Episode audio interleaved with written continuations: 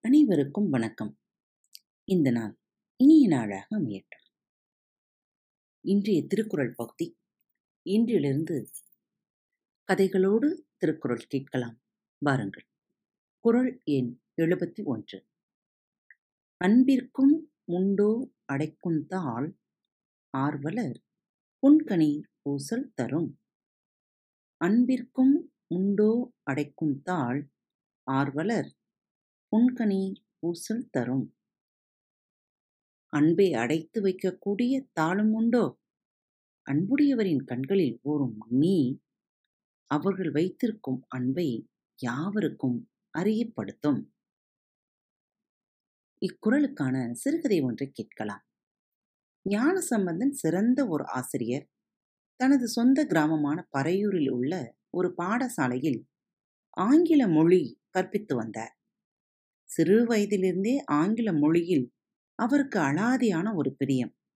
அதனால் ஆங்கில மொழியை விரும்பி கற்று தேர்ச்சி அடைந்தார். ஆசிரிய நியமனம் கிடைத்த பின்பும் அவர் பல ஆங்கில நூல்களை தேடி கற்று வந்தார். பல்கலைக்கழகம் நடத்திய ஆங்கிலத்தையே போதான மொழியாக கொண்ட பட்ட படிப்பை படித்து பட்டதாரியும் ஆனார். அத்துடன் நின்று விடாது ஆங்கில மொழியில் முதுகலை பட்டமும் பெற்றார். தன்னை தேடி வரும் மாணவர்களுக்கு எந்த வேளையிலும் சிரமத்தை பாராது பாடம் சொல்லிக் கொடுப்பார். ஓய்வான வேளைகளில் வேளாண்மை செய்வதை வழக்கமாக கொண்டிருந்தார். அவ்வூரில் வாழும் விவசாயிகள் மிகவும் வறியவர்கள். படிப்பறிவு இல்லாதவர்கள். அவர்களுக்கு உதவி செய்வதற்காகத்தான் ஞானசம்பந்தன் வேளாண்மை செய்து வந்தார். ஏழை விவசாயிகள் விதை தானியங்களை சேமிப்பது குறைவு. அப்படி சேமித்தாலும் விதிமுறைப்படி சேமிக்க மாட்டார்கள். ஞானசம்பந்தன் விதிமுறையை அமைக்க விதை தானியங்களை சேமித்து வைப்பார். பின் தனக்கு தேவையானவற்றை எடுத்துக்கொண்டு மிகுதியானவற்றை தேவையான மக்களுக்கு கொடுப்பார். அந்த வருடம் மழை மிகவும் குறைவாக பெய்தமையால் பயிர்கள் பெரும்பாலும் அழிந்து விட்டன. ஞானசம்பந்தன் நீரியரைக்கும் இயந்திரம் மூலம் நீர் பாய்ச்சி நல்ல விளைச்சலை பெற்றார். நீரியரைக்கும் இயந்திரத்தை பாவிக்கப்படும் மண்ணெண்ணெய்க்கு அப்போது தட்டுப்பாடு நிலவியதால் விவசாயிகள் கூடிய விலைக்கு எண்ணெய் வாங்க முடியாமல் பயிர் செய்வதை இடையிலேயே கைவிட்டனர். அடுத்த வருட பயிர் செய்கைக்கான ஊரில் உள்ள அனைவரும் விதை தானியத்திற்காக ஞான சம்பந்தனை நாடி வந்தனர். தன்னை நாடி வந்த அனைவருக்கும் ஞான சம்பந்தன் விதிதானியங்களை கொடுத்தார். ஞான சம்பந்தனது தோட்ட நிலங்கள் அவ்வருடம் உளப்படவில்லை. அதனால் ஊரில் உள்ள சிலர் அவரை நாடி வந்து காரணம் கேட்டனர். என்னிடம் விதைப்பதற்கு விதை தானியம் இல்லை. அதனால் உழவில்லை.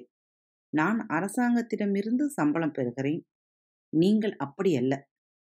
நீங்கள் ஜீவிக்க வேண்டுமானால் பயிர் செய்தல் அவசியம் என்றார். கலைமகள் ஞானசம்பந்தனின் ஏக புதல்வி அழகானவள் பெண்மைக்குரிய பண்புகள் நிறைந்தவள். அவளை அவ்வூரில் வாழும் பெரும் பணக்கார அருணாச்சலத்தின் மகன் ஆரூரன் திருமணம் செய்ய விரும்பினான். ஆரூரன் பட்டணத்தில் உள்ள அரச மருத்துவமனை ஒன்றில் வைத்தியராக பணிபுரிந்து வந்தான். ஆரூரான் மிகவும் ஒழுக்கமானவன். அதனால் அவனை திருமணம் செய்ய பலர் போட்டி போட்டனர்.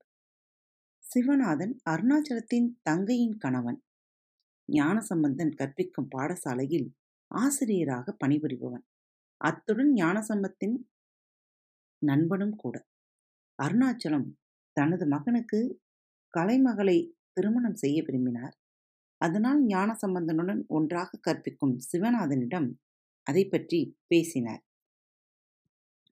தனது மகளை ஆரூரனுக்கு திருமணம் செய்ய நினைத்திருந்த சிவநாதனுக்கு அருணாச்சலத்தின் கதை பேர்டியாக இருந்தது.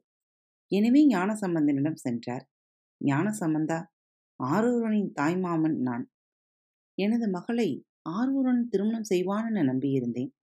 ஆனால் அவன் உனது மகளை திருமணம் செய்ய விரும்புகிறான்.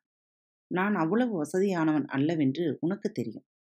நீ பெண் கொடுக்க மறுத்தால் அவன் கட்டாயம் எனது மகளை தான் திருமணம் செய்வான். அருணாச்சலம் முன்பு எனது மகளைத்தான் தனது மகனுக்கு செய்வதாகச் சொன்னவர் என்றார். நீங்கள் பயப்பட தேவையில்லை. நான் கடைசி வரைக்கும் ஆரூரனை மாப்பிள்ளையாக எடுக்க மாட்டேன். நீங்கள் நம்பலாம் என்றார் ஞானசம்பந்தர். மறுநாள் அருணாச்சலம் மனைவியுடன் ஞானசம்பந்தரின் வீட்டுக்கு வந்தார். ஞானசம்பந்தன் அவர்களை அன்போடு வரவேற்று ஐயா உங்கள் மகளை எனது மகனுக்கு பெண் கேட்டு வந்திருக்கிறேன் என்றார் அருணாச்சலம். ஐயையோ எனது மகளுக்கு இன்னொருவரை நிச்சயித்து விட்டேன் என்றார் ஞானசம்பந்தன். அதை அருணாச்சலம் எதிர்பார்க்கவில்லை. அதனால் சற்று தடுமாறி போனார். அச்செய்தி அருணாச்சலத்தின் மனைவிக்கு சந்தோஷத்தை அளித்ததை ஞானசம்பந்தன் கண்டுகொண்டார். மிகச்சிறந்த அறிவாளியும் குணவாணனுமான ஞானசம்பந்தன் குடும்பத்தோடு உறவு வைக்க முடியவில்லையே என்ற கவலையோடு விடைபெற்றார் அருணாச்சலம். அன்பிற்கும் உண்டோ அடைக்கும் தாள் ஆர்வலர் புன்கனி பூசல் தரும். சிந்திப்போம் செயல்படுவோம். நன்றி வணக்கம். வணக்கம் நேயர்களே. திருக்குறள் வழிகளி பக்கத்தை சப்ஸ்கிரைப் செய்யாதவர்கள் சப்ஸ்கிரைப் செய்து கொள்ளுங்கள். ஃபேவரட் பட்டனை அழுத்த மறக்காதீர்கள். உங்களது கருத்துக்களை மெசேஜ் பாக்ஸில் ரெக்கார்ட் செய்தோ அல்லது இமெயில் முகவரியிலோ தெரிவியுங்கள். மீண்டும் சந்திப்போம். நன்றி. வணக்கம்.